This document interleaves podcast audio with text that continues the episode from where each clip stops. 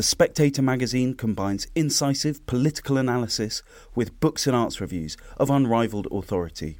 Subscribe today for just £12 and receive a 12 week subscription in print and online, plus a £20 Amazon gift voucher, absolutely free. Go to spectator.co.uk forward slash voucher.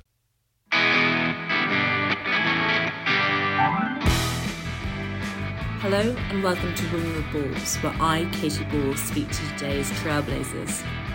My guest today is a regular sight on television screens on both sides of the pond when there is a royal event, whether that is Windsor Castle or a TV studio. She began her career in journalism at the Hemel Hempstead Gazette, but later moved to the Royal Beat for the Express. As she recalls, the editor offered her the job because you're called Camilla and you dress nicely. These days, as the Telegraph's associate editor, she has a wide ranging brief, covering both politics in Westminster and the royal family. My guest today is Camilla Tominey. Camilla, thank you very much for coming on the podcast today. We tend to begin by asking if yours was a happy childhood, but you've spoken quite publicly about your mother's struggle of alcohol growing up. Yes, although I would reflect on it and say that my childhood was a happy one, which might sound a bit surprising because I was brought up in a very loving environment and you know my dad was a GP and therefore we were comfortably off and I went to private school. I did my older brothers. My mother's alcoholism did of course cause tremendous upset among the family and indeed in my parents marriage which eventually they ended up getting divorced. And subsequently to that, I did live with my mother for a period by myself, which was extremely difficult because she was then in the kind of complete grip of addiction. And as a teenager trying to do her GCSEs and then her A levels, that wasn't the happiest place to be. Having said that, I always felt my parents loved me and wanted the best for me. And I think that's all a child can hope for, even if, as Philip Larkin once famously wrote, sometimes your parents can F you up. You've said uh, previously between GCSEs and A levels, I was living by myself with an alcoholic, but does that actually meant that you focus more on study in a way as very much so. I kind of look back on that whole experience, and actually, if there's any silver lining to the dark cloud, it's the fact that I decided not to go off the rails, which was an option to me, I guess. And I was kind of hitting the pub underage and drinking quite a lot of the weekend, I think, as a form of escapism. But to be fair, because of the school I was at and the company I was keeping and the girlfriends that I had. I went to a single sex school, maybe that helped too. I really did channel my energies into my studies, and I think I probably ended up doing better than I might have done had I not been faced with those extreme circumstances at home. But in order to escape her at night, when she was at her most tricky to handle, I would obviously say, Well, I've got homework to do and I need to go off and do my work, and then really did kind of bury myself in the book. So I think it proved to be my salvation. And at that school, you mentioned it was a private school. You said you were quite an alpha girl. Is that mean you're head girl material? No, I wasn't head, head girl. No, I, do you know what? I was once asked with my friend Claire to show a new girl around the school, and the headmistress described us as clever Claire and clumsy Camilla. So no, I wasn't one of the kind of shining lights of the academic scene there. I was pretty kind of average, but what I was good at was drama. And I kind of was the girl who would write the end of year entertainment, you know, type person. And I was quite good at debating, along with an extremely clever girl who was kind of quoting Kafka aged 11 while I was going, What are you talking about? I've only just come out of the famous five. Me and her were on a debating team, and she was the kind of researcher and the facts woman, and I was the front woman. And I kind of thought, oh, actually, maybe maybe I could have a career of blaggery to a certain extent. And I suppose all of that drama very much helped when it went to going into journalism. Not that I knew I'd start doing as much broadcasting as I now do, but I suppose there's an element with which it kind of helped me to gain confidence. I did a lot of sport at school, and I was the younger sister to two older brothers who were alpha males. So being in a single sex school, I suppose there are kind of there are alpha girls that are involved in the sports teams and are generally kind of like I wasn't a girly girl interested in makeup and boys. No, I was interested in playing lacrosse, playing football against my brothers, and yeah, putting on school plays that doesn't sound too tragic. You went to study law at Leeds University. So, were you thinking you wanted to be a lawyer? Were you like, this will bring me great wealth? yes, well, yeah. obviously. I was thinking I was quite good at arguing, and my dad was a doctor, and he kind of took me aside and said, You're not going to go into medicine, are you? I was No, dad, I'm not. He's like, Yeah, I'm, I'm not sure that's the right fit for you. Probably wouldn't have the most patience or indeed great bedside manner. Plus, I was terrible at science and functionally enumerate when it came to maths Was good at English though and languages. So I went and studied law because I did have this kind of, you know, Perry Mason thing going on and loved a courtroom drama and thought that my ability to communicate quite well in an adversarial setting, I suppose I thought I might be some female rumpole of the Bailey. I then went and studied law, which I loved and was fascinating, and I'd recommend it as a degree to anyone. But the trouble is with going to university and doing law is that you only really get recruited by corporate law firms. So I was doing stints of work experience at like Allen and Overy and Clifford Chance, and with respect to people that work there, oh my God, it was mind numbingly boring. And there were beds downstairs at Clifford Chance. And I was like, why, why are there beds here? And they were like, yeah, people stay overnight on deals. And I thought, oh, I don't really want to be staying overnight on a deal. What I was fascinated by when I studied law was some of the cases themselves. And then I was going back and looking on the library microfiche, if anyone of a certain generation knows what microfiche is, looking up all of the cuttings of how these stories were reported. And then I thought, God, I want to be the one reporting these stories. This is where it's really at. So I suppose I actually kind of went into journalism thinking I'd be a court reporter, started on a local paper, and then you just fall into what you fall into. And I remember leaving university, and I think my dad thought I was going to be a lawyer. And then I turned around to him and said, You know what? I think I want to be a journalist. And I was offered a training contract at the Hemel Hempstead Gazette. So I think the alternative was going on to Allen and Overy or wherever and earning 40 grand a year. The Hemel Gazette offered me 10 grand a year.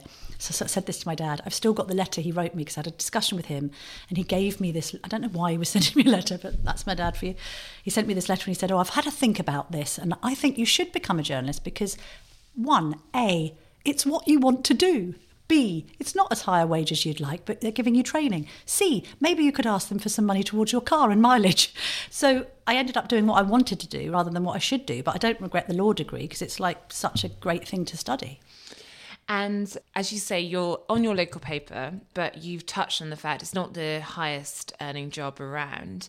So to get your salary up, is it true that you just called up to Sunday Express and Yes. asked for shifts? Well, I was selling a few stories from the local environment into places like The Sun. A local family accidentally got locked in the freezer at McDonald's. I managed to sell that to The Sun for a couple of hundred quid, which was a fortune in those days. How did you find it out? I don't know, we just did it on the local paper. I did all sorts of stories for the local paper. A guide dog that went blind and its owner got lost in the Hemel Hempstead industrial estate. I left when Buncefield exploded. Of course, that was the biggest story in the area for 20 years. But the good thing about being on local papers in those days is, I mean, you got such great training, both theoretically but also practically on the job. We'd go down, if there was a murder, you'd be there with your notebook, as grisly as that sounds. It was almost just just before the days where the whole PR machine took over. I was still reporting when you could go up to the copper on the scene with your notebook and say what's happened, and they wouldn't have to say, Can you please call corporate communications? So that's the best training you can ever have. Yeah, I was moaning onto my husband about not earning enough money, and I really need to get into the Nationals. I think I was two years into the Gazette and had sort of qualified as a senior journalist because you take a load of exams while you're learning on the job and had got my 100 words a minute shorthand. And he goes, Oh, stop moaning and just phone these places. Phone up some newspapers and see if they've got any shifts. And that was on Saturday morning. I got out a Guardian media guide and they were all listed alphabetically. So I just thought Express was first. So I just phoned through. It was Saturday morning at about nine or 10 in the morning. I said, Oh, hi, I'm Camilla. I'm from a local paper. Wondering if you've got any shifts. And my future news editor didn't know that then, James Murray, said, um, Yeah, can you come in now? I was like, What? So was, he goes, Yeah, we're a bit short staffed, come in now. And then I just turned up at their old office in Blackfriars. I remember being escorted up to the newsroom by a rather harangued features writer who, for some reason, was working on news and they didn't have a splash. They were like, We're in trouble, we don't have a splash. And Jim wanted to work up something about, I think it was OAPs revolting over an increase in their license fees or their council tax or something. It's probably the latter. Classic Express story. Classic Express story. It's like, how can we splash this? And it was just so fortuitous. We'd done the very same story the week before, and I had this letter from this police commissioner saying something like to the police, if we're not careful, we're going to get OAPs rioting in the streets. And it was a great line, and it ended up being the splash. And then they asked me to come back, and then I ended up doing, I think, three or four shifts a week there, left the local paper, and then I got on staff. And then in 2005, Charles and Camilla got married, and we had a change in staffing. And the editor, Martin Townsend, just called me in one day and said, You're called Camilla and you dress nicely. Would you like to cover the Royals? I was like, Oh, I don't really know anything about the Royals. And then I thought, Yeah, okay, that's probably quite a good beat. So that's how that happened. And how did you find that beat? Because it's really interesting in the sense that most people just focus on one, whereas what's notable about your career is you've been focusing on the royals and politics. Yes. But from someone who did diary briefly, is in the lack of access you sometimes get when you're writing about the royal family compared to politics Yeah. is, is quite striking to me at least. I thought it was nuts when I came into politics because people are like bowling up to me and handing me stories on a plate, whereas you're having to fight for the crumbs of a royal environment that is adverse to any publicity at all if it's not positive. And then I didn't wasn't brought up in a particularly royalist family, but my parents both really loved Diana, Princess of Wales, and I remember her dying and sitting and watching the funeral, kind of glued to the telly with my dad. So I had some knowledge of them. It was pretty quiet. I had been on showbiz, and actually I was quite pleased to be out of showbiz because in 2005, when I got the royal gig, I also got married. And showbiz, as you'll know from doing diary, is like, yeah, go down to the embassy club and see if you can find whoever happens to be in Clover that week. Try and get a line. And you're like, there till, when I say a line, a news line. Wasn't involved in anything nefarious. So, and it was awful, like going out and doing showbiz. And actually, the celebrities are really nice, but the agents are usually horrible. And I, I did diary gigs where I was like covering, I remember covering a Help the Aged event with Michael Parkinson and June Brown, Dot from EastEnders, and they had a row. And then I'm writing it up and I'm thinking, is this really what I want to be doing with my life? Having said that, royals, I mean, what is it really? Often I've been on jobs wondering what on earth we are doing, standing there watching royals. I mean, we went to the White House with the Queen in 2007 and George Bush and George W. And like people are running across the White House lawn to get into the right spot to take a picture. The press officer says, You're running after an 85 year old woman. What are you doing? And you, you do look at yourself and think, Why? But then, as I always say, I'm not a royalist, I'm a realist. And if there's an appetite for these stories, we must write them. So that's how I got into that. And it was very quiet until Kate Middleton came onto the scene and then the whole thing exploded. And I suppose a few things that is interesting in the sense on a royal trip, like the one you mentioned, what are you doing? Because on a politics trip, obviously, um, you know, you're getting lots of briefings from, you know, if it's a trip with the prime minister, prime minister's team, there's a press conference at the end. Is it mainly uh, observational when you go on a trip Yeah. like that for the royals? I mean, sometimes you can be on trips and not even be acknowledged with any eye contact at all. And other times you can go there and suddenly. So Charles and Camilla are very good. They always engage, particularly the Duchess, which is kind of ironic when you consider she was so vilified by the press. William and Kate have in the past had little receptions for the media while on tour, and then you get to have a chat with them, which is always good to get some FaceTime. I've been on jobs with Harry where he's been angry with us and ignored us, and been on other jobs. It's interesting, we're recording this on the day that Barbados is being handed back. And I remember being in Barbados with him, and he was like, I was on the rota and he kept on like beckoning me, Camilla, you need to hear this. I don't know what they were talking about, palm oil or something. I'm there with my notebook thinking, oh, he's being very friendly. So it's a bit of a hot and cold environment. Sometimes you can be on the back of the plane and a royal comes down for a chat. Sometimes they act as if you shouldn't even be there. And we have to also accept that a lot of royal coverage is about photography. I mean, often tours just get reduced to picture captions unless something really significant has been said or done in a speech. It's interesting you mentioned parties by Kate and William because the Duchess of Sussex spoke about these holiday parties and it created quite a stir online. Well, it's weird. It's like what happens is no, I know it sounds odd, doesn't it? I've been to a number of these, so they sometimes happen on tours. They happened when the Cambridges had Prince George, and she brought Prince George into their little apart, like the working offices of Kensington Palace, and we're all standing around having a drink and saying hi to this baby, which is weird. It obviously happened after they got engaged. Oh, come and meet the couple. And I remember speaking to the Duchess about this extraordinary ring that she had, where she sort of said, "Yes, it was it was William's mother's, so it's very special." I said, "Yes, it is." And then you all stand around in a little horseshoe. You'll be familiar with this, Katy, because it's the like meeting donut. the PM, the donut. And then what's Imagine it's less physically violent. no, it is Uh, no, physically violent. It's really sharp elbowed. And like what you're talking to a royal, and the next thing, a rival just cuts in to your entire conversation. You also get this funny situation where you've got people from the BBC and the Guardian who pretend they're not interested in royalty at all. And why they, this is so beneath them. Why are they here? And the next thing, they're like angling for a conversation with these people. So yeah, but I sometimes think, why do we do that? We don't want to be compromised from a partiality point of view. We don't want to be friends with these people. To quote Giles Brandreth, when covering the royals, one should never mistake friendliness and friendship. They can be friendly, but we aren't their friends. But then, how can we authentically write about what these people are actually like unless we've actually met them? Now, you mentioned that obviously you began by covering Prince Charles, Duchess of Cornwall, and it has obviously changed a lot in that time, partly in terms of attention. As you say, a Duchess of Cambridge, that wedding. I remember being an intern for Us Weekly at the time of the Oh. royal wedding. With Omid Scobie, perhaps? Yes, yes, so. She's nodding, everyone.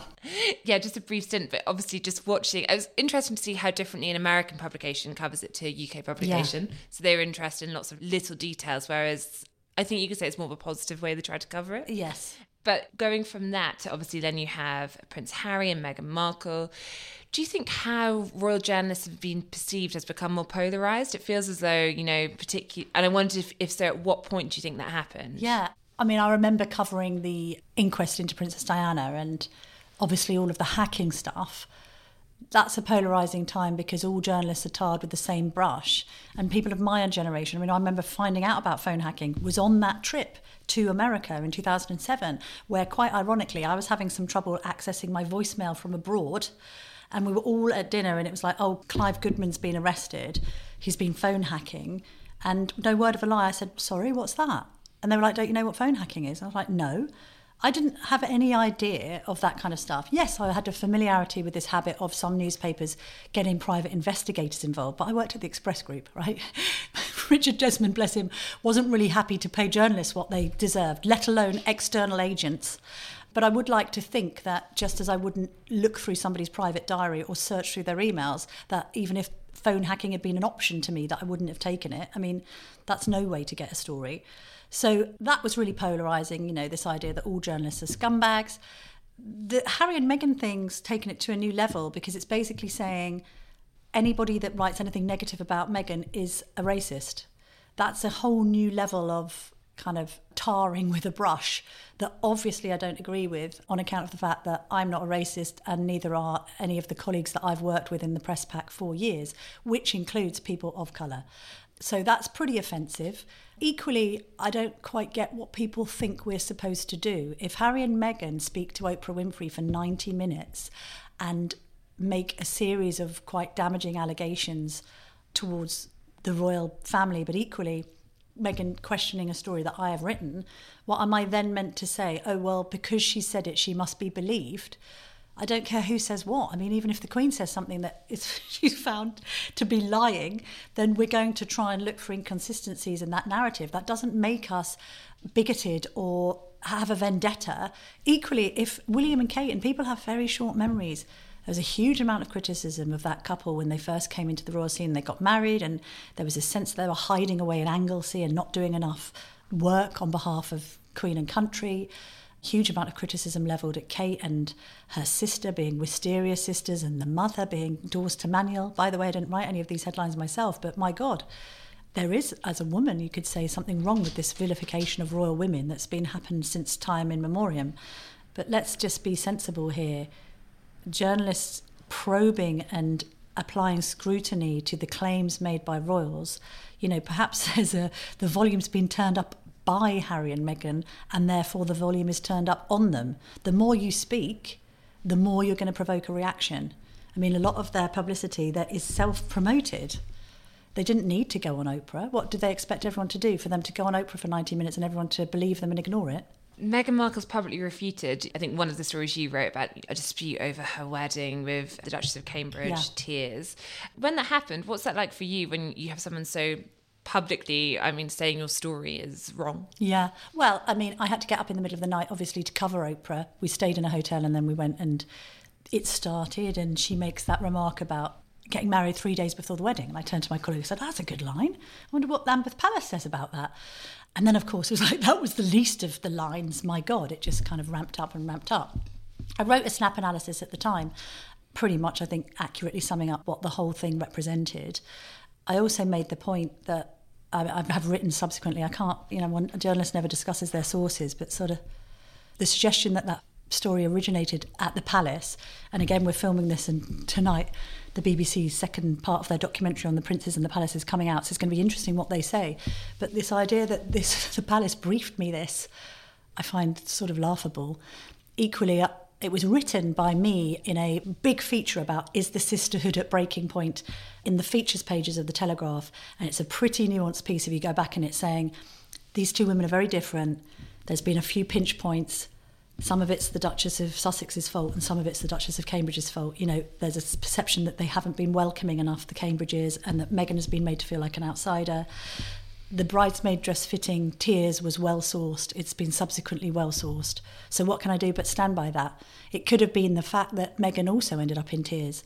The only other point I would make is having covered the royal family since 2005 and worked in very close quarters with Prince Harry, and knowing the fact that at any moment during the period between me reporting that, that November 2018, and them going on Oprah, March 2021, anyone, him personally, or any of his people could have phoned me to correct that story if they had wanted. I found it interesting that it was corrected on primetime TV. But your editor had your back. My editor had my back.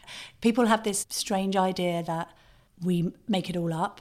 Okay, well, that would make life really easy. Second of all, the more senior you get, the more careful you have to be that you are getting it right. Because look at the treatment. You get absolutely pilloried on Twitter and in the letters page of your newspaper, and quite rightly so. We've, we've got to get it right. So, no, am I there flying kites, making stuff up? No, that's the frustrating thing about the Twitter response you know, actually we all go out of our way, or okay, I can only speak for me, some people aren't.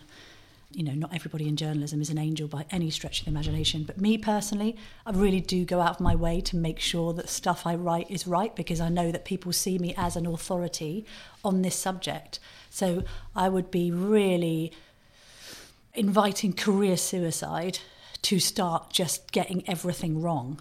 I mean, that's just ridiculous and stupid on social media, you some people tend to look away or not even use it, but you often actually or at least sometimes will engage with the No, I've kind of adopted an, I've adopted more recently a non-engagement policy. I did yeah. do some engaging and then I thought you can never win and I've discussed this with people on the right and people on the left and it's women lots of left-wing women say I'm just getting such abuse online. It doesn't matter what I say, you know, I'm always wrong. And, you know, I have been accused in the same day of being a far right extremist and a socialist, right? That's literally the lunacy of the sewer that is social media. So, what's the point?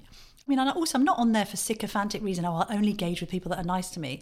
I have some really great constructive discussions with people about royals and politics and all the rest of it. If you're going to come on and abuse me and be personally insulting, and oh, by the way, bring my husband and children into it, and then on one hand, I received a death threat to my website, which I've now had to take down the facility for people to contact me. Then I get a load of people on Twitter saying I've made the death threat up. Like I've got time for that. Funny enough, and it was because it wasn't investigated by the Met Police because I don't live in London. I won't say which constabulary is still investigating it because I don't want to expose where I live. Or it, that's the other thing. I've had to take all of these security measures to make sure that some nap bag doesn't try and, you know, target me at home. I've had a series of letters investigating this particular death threat and a particular email address, which is still ongoing. I literally only had a letter on Friday. But, you know, that's kind of classic shooting the messenger. And the other ironic thing about it is they're in the Harry and Meghan camp talking about balance. Well, there's nothing balanced about going on a podcast or going on Oprah, making a load of accusations and offering no right of reply. At any point I have to write something about Harry and Meghan, we go straight to their people in LA and say, This is what I've heard, what's your response? And interestingly, I've done major long reads on the whole situation. And so far, none of them have elicited a legal complaint. Touchwood there's still time. Schillings is always Schillings is always ready. You mentioned threats you received. I just wondered if we are talking about how you obviously write political pieces. You've also written opinion pieces on Brexit, and you cover the royals do you feel these threats are specifically to the royals, or is there aggression across the board? I just wonder what might get that type of response there is particular. Just just breathing is enough. Yeah, okay. To fine. get a response. Just doing anything. Like some people are just like so nasty. Like, what's the point? I mean, I don't know. I sometimes look at some of the trolling and just think, what is wrong with you? So, literally, just breathing is enough to get abuse from certain quarters. I've downloaded this great app called Block Party, which I recommend to anyone listening, which basically filters out anybody who doesn't have a profile picture or appears anonymous or has less than 100 followers. All of the biggest freak, of course, are friendless keyboard warriors, you know, probably, you know, very upset that they're not getting anywhere on Tinder. So, what can you do? And there's no point engaging with people who are just spewing hatred. I mean, it didn't matter if you were the angel Gabriel, they'd still find a problem with your wings. It's the end of egg accounts. Yes, exactly. Now, how do you juggle the political reporting and the royal reporting? I mean, as in, I find it complicated enough just covering a few parties. So, do you have days where you do mm. one hmm. more than the other? Do you spend the morning speaking to royal sources and then switch, or does it just no, become a bit effortlessly? A, it's like a hodgepodge. So, like, I keep on seeing the people that I see and speaking to my the people that I speak to on a kind of regular basis. Anyway, I'm also trying to tee stuff up for the magazine. Like, my role is kind of overview, analysis, exclusive stories, and interviews, and that actually requires quite a lot of time out of the office, just teeing things up, or getting closer to people to see that they'll trust you to kind of give you the stories that you want to get into the paper and the mag. I've also got the LBC thing, which is on a Sunday afternoon. That's a completely different thing entirely, but is a different discipline doing radio. That's the other thing, the TV stuff. I kind of thought it would be a good idea to have a finger in the TV, radio, and newspaper pie because, like all journalists of my generation, it comes with a degree of insecurity and you'll understand this you know this idea that you're only as good as your last story and that you could be everyone is dispensable in journalism. There's always going to be somebody queuing up to write the stories that you're writing. Experience counts for a great deal because of contact building and this ability to be able to say to somebody like me or one of my senior colleagues you know some catastrophe happens. Who's the safest pair of hands at the paper? Right get them to write it. Brilliant and also, it's just dictated by the agenda. Like today, it's a massive story on COVID. Health and science are largely doing that, and the lobby team. There's a narrative around Ghislaine Maxwell. America's dealing with that, although I might be brought in if we get a good kind of somebody wants a colour piece written about how she's been in court. We've got Prince Charles over in Barbados. We've got the royal correspondent out there, but again, I might have to do some. What does this mean for the future of the Commonwealth? So I'm kind of at the beck and call of the desk. It's reactive, but it's largely proactive. This is what I've got do we want this type stuff. Now, I just a few final things. I just wondered. Um, you obviously spent a long stint at the Express. Now you're at the Telegraph, and I just wondered, from your perspective, how has the industry changed from when you first started? Particularly when you probably first at the Express, it was probably the time when people would expect to be much more male dominated. Yeah, I never really felt it was very male dominated. I had an editor who I've already mentioned, Martin Townsend, who was a very key and keen promoter of women. So some of the women who worked under him, Caroline Wheeler, Julia Hartley Brewer, me, Lucy Johnson, Kirsty Buchanan, who went off to work for Number 10. I think they did a poll actually, Press Gazette, and they found out that the Sunday Express had got more front pages written by women than any other newspaper in the industry. So I didn't ever feel any gender bias really. I mean, there is this sense that you look at the editors and they're all largely male because they've got a wife at home. I mean, it's quite difficult to be in this job and have three kids. Lots of women either go down to three days a week or they go into features because they're not on breaking news. It's quite exhausting to be on breaking news and have the kids because anything can happen at any given time and suddenly your holiday plans are shot to pieces and you can't make the end of year nativity. I try and get the balance right. With a degree of seniority comes some autonomy. I don't have the desk ringing me like they did at the Sunday Express asking me where I am every minute of the day. I'm like, well, who cares where I am? It's all about output. I also do a column that facilitates me working from home on a Thursday, Friday, so I'm planning it and writing it in peace and quiet without being bothered by the desk. So, how has newspapers changed? I don't want to be down on the youth of today because we've got some really good young journalists coming into the industry and we've got the internship and a lump, you know, I mentor some of the younger journalists as well, which is fantastic. But I don't know whether the I think people's lifestyles have changed and I don't know whether there's the hunger there that we had this kind of complete willingness to have our lives turned upside down, particularly on a Sunday paper. I always used to say the mentality on the Sunday paper is you could just offer the best exclusive on earth or I've got the Queen caught in a gambling sting. I'm just literally making this up on the spot. And the response from the editor would be, "That's great. What else have you got?" It's like, oh right, and then Friday night spent on doorsteps. Like, oh, can you just stay, give it another hour? And we would willingly do all this. I mean, just absolute chaos for 10, 15 years. I don't know whether the younger lot have got the appetite for it, which worries me. I was a bit worried about people editing themselves for Twitter, and actually, to be in journalism these days, you need a lot of courage to be able to report on things and not fear reprisals simply because, you know, oh, I've done an interview with the LGB Alliance, therefore I am a TERF. No, I'm speaking to the LGB Alliance because you're saying they're TERFs. So let's just find out if they are. You know, a number of younger people have said, oh, I don't know about going into this because I just don't want to have my life ruined. And from my perspective, well, it's all right for me. Bridesmaid dress gate happens and I, my editor's got my back can the same be said for a journalist who's only been in it for two years, happens to get a great scoop? Are they going to be supported or are they going to be cancelled? So the industry's changed in that regard. And also, you know, Sunday papers, you of working on stories all week and then you run them on a Saturday. That's changed now. We're in a 24 hour news cycle. There's so much more churn. And a lot of the younger journalists get sucked into churn. I have to say to people in the lobby, okay, that's great, but is this worth it? Quality over quantity. Go and meet people for lunch. Get some stories that other people haven't got rather than, you know, writing up the opening of an envelope. What's in the bloody envelope? But again, that's difficult because there's this salacious appetite, particularly with a digital first organisation like the Telegraph. I mean, there's just so much to write and so much to cover. Yeah, and I think with the pace of it online, there can be, and you can see why some of the big stories, particularly in politics, do come from social media. If you think about Ed Miliband and the two kitchens. Yes. um, yes. But there also has to be a point when you step away from that and you start to work out where you're going to get your own stories. Quite. But also, I can't bear that, oh, it's a story because somebody on Twitter thinks it's a story. I mean, I'm the victim of this, bless them. So the Express Online, I'll go and say something pretty anodyne about the royal family on this morning, and suddenly it's a story because somebody, you know, Katie in Bognor says, "Oh, I don't think Camilla Tom. Oh, I don't. I don't like the way she's expressed herself about Meghan. Oh, Camilla Tominey slammed for royal coverage. What?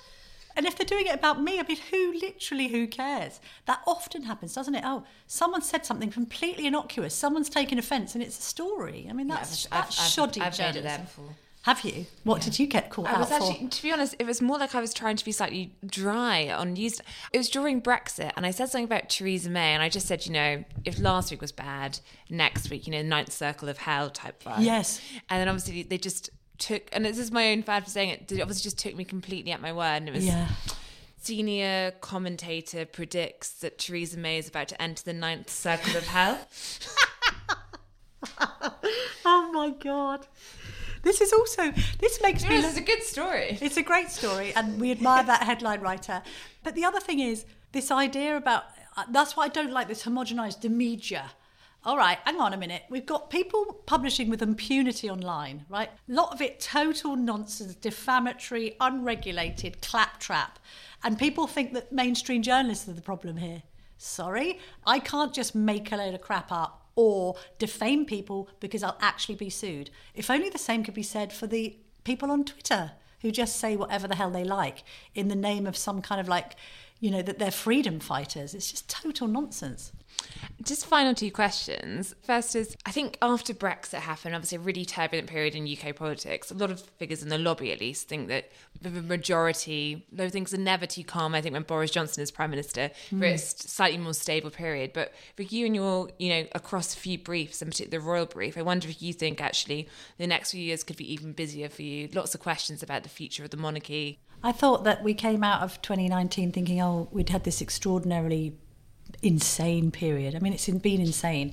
I don't want to get out the world's smallest violins for journalists, but from 15 to 19, I mean, it was like work I've never known in my life. Like, you know, overnighting. Talk about Clifford Chance. We were all sleeping overnight at some points.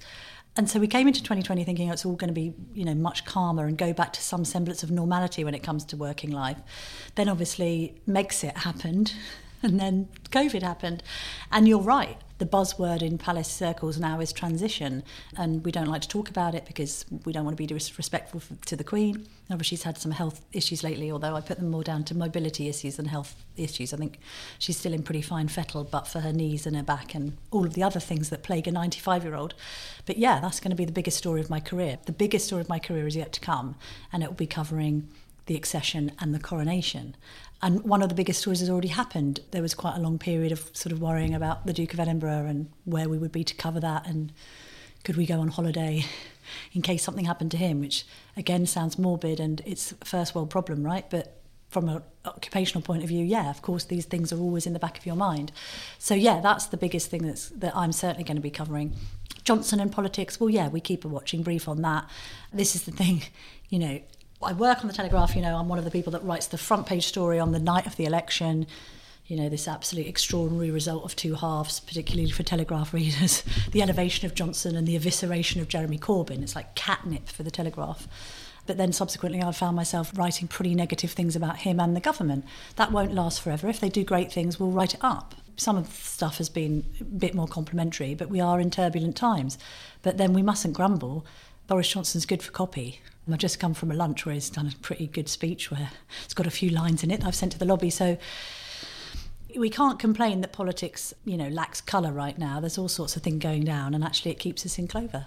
And then the final thing is something I ask everyone on this podcast, which Yeah. is just what is the worst advice you've ever been given? We're bored of good advice. Somebody sort of early on said, in order to kind of gain a bigger profile, that I should work for nothing, like do stuff for the BBC and others for nothing because it's the BBC. And then I sort of thought about that. I thought, no, absolutely not. I must ins- must insist that I'm paid for this stuff from the very beginning.